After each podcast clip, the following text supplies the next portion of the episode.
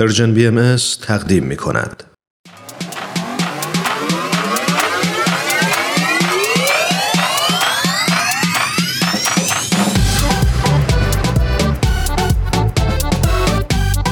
تا حالا به ارزش ثانیه ها فکر کردی؟ گاهی اوقات مسیر زندگیت می‌تونه توی چند ثانیه عوض بشه شنیدن یه صدا، دیدن یه تصویر، خوندن یه خبر همه و همه می‌تونه یه شروع تازه باشه.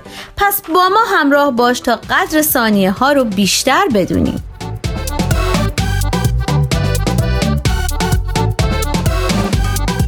چند ثانیه با شما؟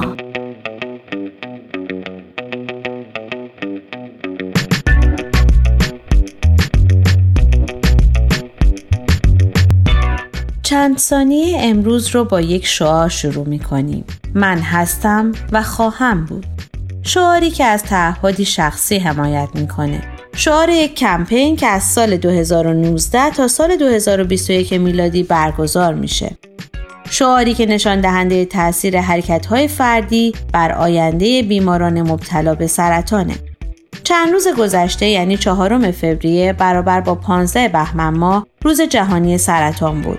روزی که از سال 2000 میلادی با هدف بالا بردن آگاهی درباره سرطان و بسیج کردن جهان برای حفظ جان انسانها در برابر بیماری برگزار میشه.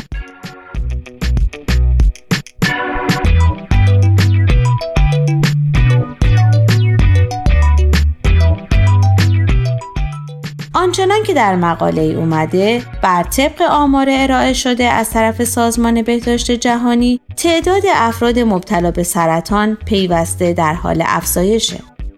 در سال 2018 تعداد بیماران مبتلا به سرطان 18 میلیون و 100 هزار نفر بود. بیشترین قربانیان این بیماری مبتلایان به سرطان ریه، روده و معده، سینه و کبد بوده.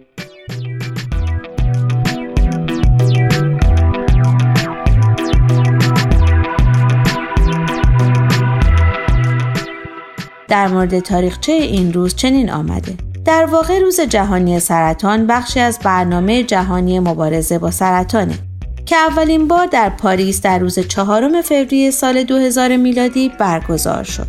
این مراسم به منظور ایجاد هماهنگی برای مبارزه با سرطان بود.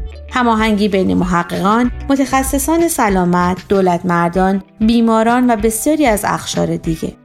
مراسمی که با همکاری سازمان ها و مؤسسات مختلف نظیر سازمان بهداشت جهانی، آژانس انرژی اتمی و سایر مؤسسات بینالمللی برگزار میشه.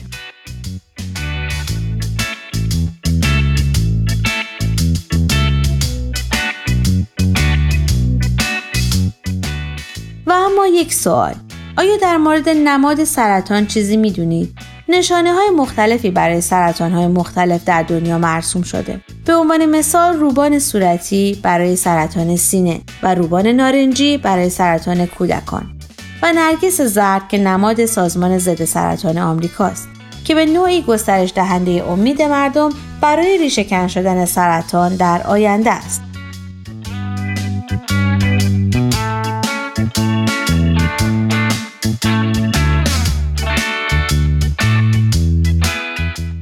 حال که از امید گفتیم لازمه که به نکته مهمی اشاره کنیم. از دست ندادن امید و داشتن دیدی مثبت مؤثرترین راه درمان سرطانه.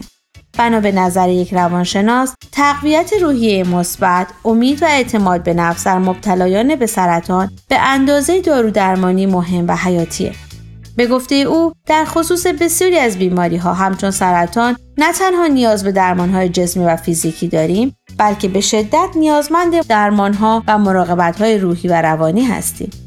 و بیماران حتما باید زیر نظر روانشناس، مشاور و یا روانپزشک به مداوای بیماری خود بپردازند تا در طول این بیماری دچار آسیب کمتری شوند.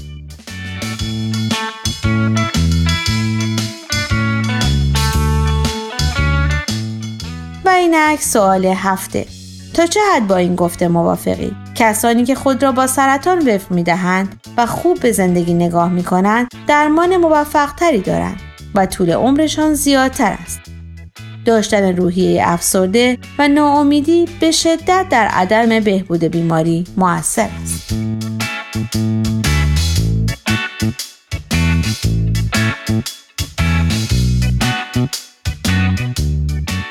شما می‌تونید از طریق آدرس ما در تلگرام at sign Persian BM contact و همچنین ایمیل info at persianbms.org با ما تماس بگیرید.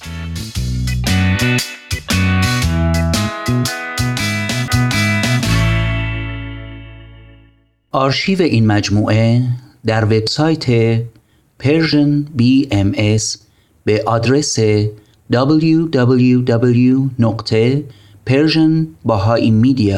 نقطه org در دسترس شماست.